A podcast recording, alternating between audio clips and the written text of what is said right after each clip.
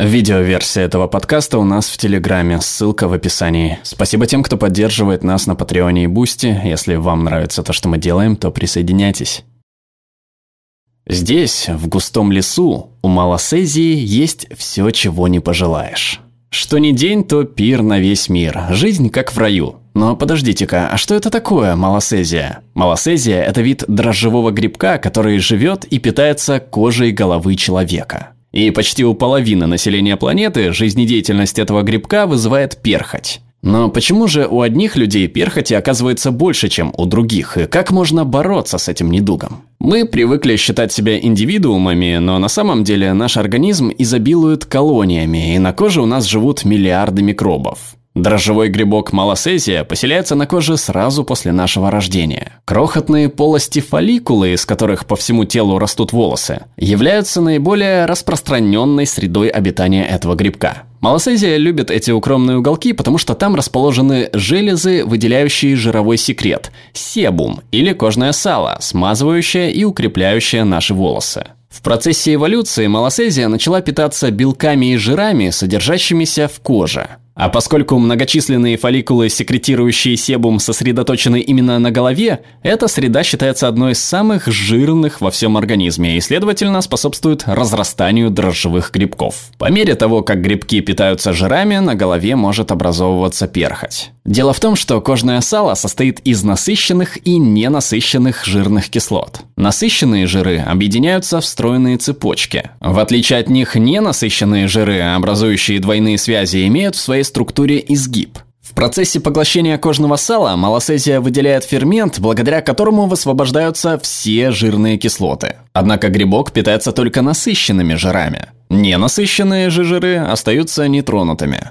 Эти остатки трапезы, имеющие неправильную форму, проникают в кожу головы, нарушая ее защитный барьер – в результате чего из кожного слоя происходит утечка воды. Обнаружив эти неполадки, наш организм включает систему защиты. Кожа воспаляется и голова начинает чесаться. При этом клетки кожи усиленно размножаются, чтобы восстановить поврежденный барьер. Как правило, эпидермис или наружный слой кожи полностью обновляется каждые 2-3 недели. Клетки эпидермиса делятся, затем выталкиваются на поверхность, отмирают и формируют внешний твердый слой кожи, в котором отдельные клетки, невидимые для человеческого глаза, постепенно отшелушиваются. Перхоть образуется, когда клетки начинают быстро размножаться, чтобы восстановить нарушенный барьер. Но при этом они не успевают созреть и дифференцироваться. Они собираются вокруг фолликулов в крупные жирные комки, которые затем отшелушиваются в виде снежных хлопьев.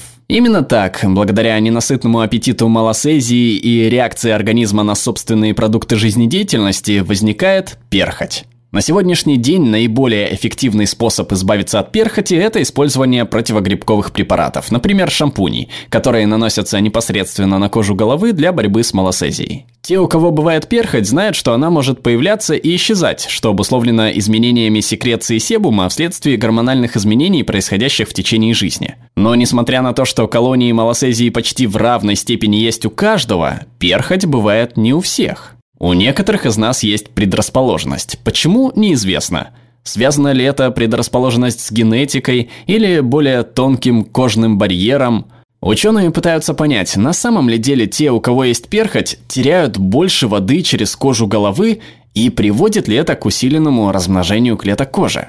Они выяснили, что малосезия взаимодействует с нашей иммунной системой при помощи крохотных жирных молекул оксилипинов, регулирующих воспалительные процессы. И если мы сможем найти способ подавить действие воспалительных оксилипинов и стимулировать противовоспалительные оксилипины, то сможем разработать новые способы лечения перхоти. Также ученые пытаются понять, приносят ли колонии малосезии какую-либо пользу. Существует гипотеза, что та самая перхоть, что доставляет нам неудобства и вызывает неловкость, является надежным, богатым жирами источником питания для дрожжевого грибка. Но перхоть не заразна и не представляет угрозы здоровью, и малосезия, похоже, научилась защищать свою территорию, кожу головы, от гораздо более вредных микробов, например, золотистого стафилокока. И несмотря на то, что ученые раскрыли немало тайн, касающихся этого недуга, ясно одно – причина образования перхоти все еще остается поводом почесать затылок. Перевел Ростислав Голод, отредактировала Анна Пикот, озвучил Глеб Рандолайнин.